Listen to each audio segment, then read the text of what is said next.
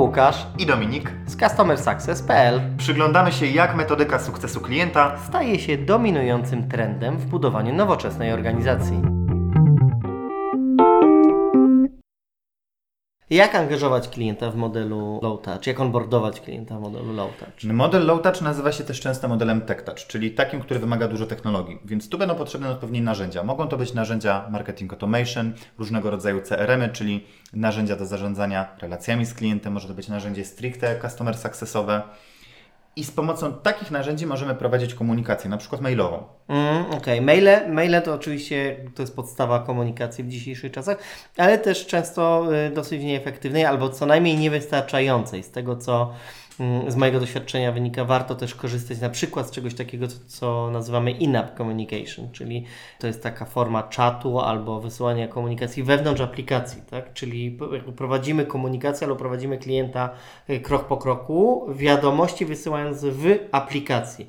To mogą być takie wiadomości, które zasłaniają cały ekran, które w zasadzie są jak e-maile, tylko wewnątrz aplikacji i komunikują dosyć dużo. I one przerywają to, co klient robi też często, więc wymuszają trochę przeczytanie ich. Tak, wymuszają przeczytanie i czasem pokierują e, e, klienta w jakimś kierunku. Mogą to być też takie malutkie e, dymki pojawiające się gdzieś tam w rogu albo w różnych miejscach.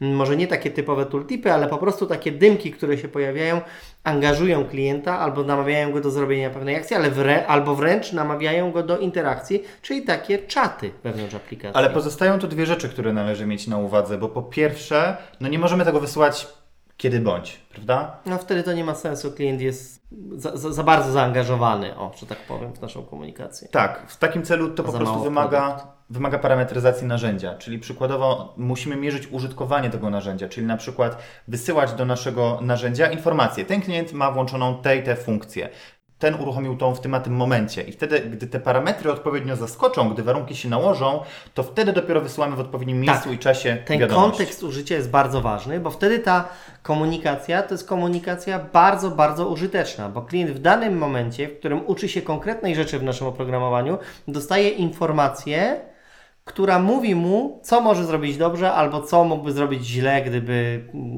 nie pomyślał albo nie skonfigurował czegoś tak, tak i tak. Więc bardzo ważne tu jest też to, żeby dobre było call to action chyba, prawda? Tak, bardzo dobre wezwanie do działania, które po prostu przycisk, który zachęci klienta do e, otwarcia e, dalszej części wiadomości i odesłania go na przykład na YouTube'a, czy przykładowo do bazy wiedzy. Tak, baza wiedzy to jest też jedna z ważniejszych rzeczy, zwłaszcza w onboardingu takim low touch, gdzie chcemy, żeby klienci robili jak najwięcej sami.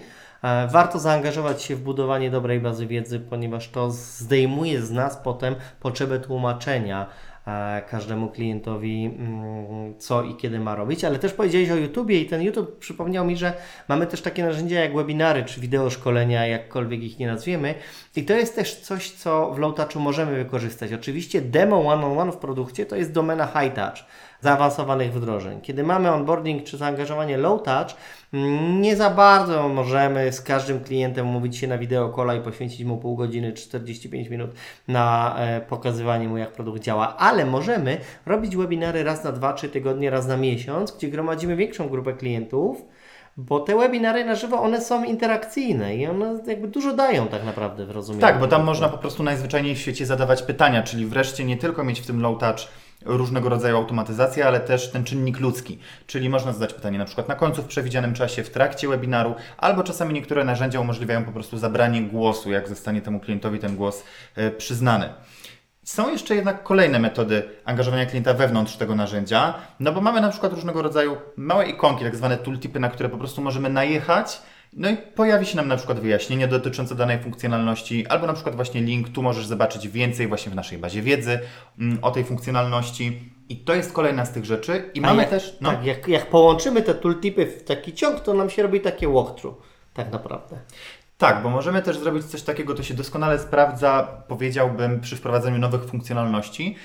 product walkthrough, czyli po prostu podświetlają się na przykład elementy, m, odpowiednie elementy w interfejsie. To jest czasami wkurzające, ale świetnie się sprawdza, gdy nagle pojawi się coś nowego. Po prostu wygasza się, wyszarza się część ekranu i tu się na przykład pokazuje temu klientowi, tu masz na przykład nowy moduł, nową funkcjonalność, prawda? Tak, ja na przykład nie lubię walkthrough na początku używania produktu. Lubię poznawać produkt po swojemu, dlatego każda sekwencja wiadomości, która próbuje mnie zmusić do czegokolwiek, czy to jest walkthrough, czy to jest in-app, czy to jest cokolwiek innego, jest dla mnie dosyć irytująca. Natomiast jak już używam produktu dłuższy czas i pojawia się jakiś, jakaś nowa funkcja w tym produkcie, to takie walkthrough, które trwa kilkanaście sekund, które pokazuje mi, jak mogę coś włączyć albo coś włączyć, to jest coś bardzo, bardzo pożytecznego. Zacząłeś właśnie ważną rzecz, którą chciałbym tutaj jeszcze domknąć na koniec. Mianowicie z tymi wiadomościami trzeba uważać, bo one mogą być bardzo irytujące na etapie dema, na etapie testowania produktu.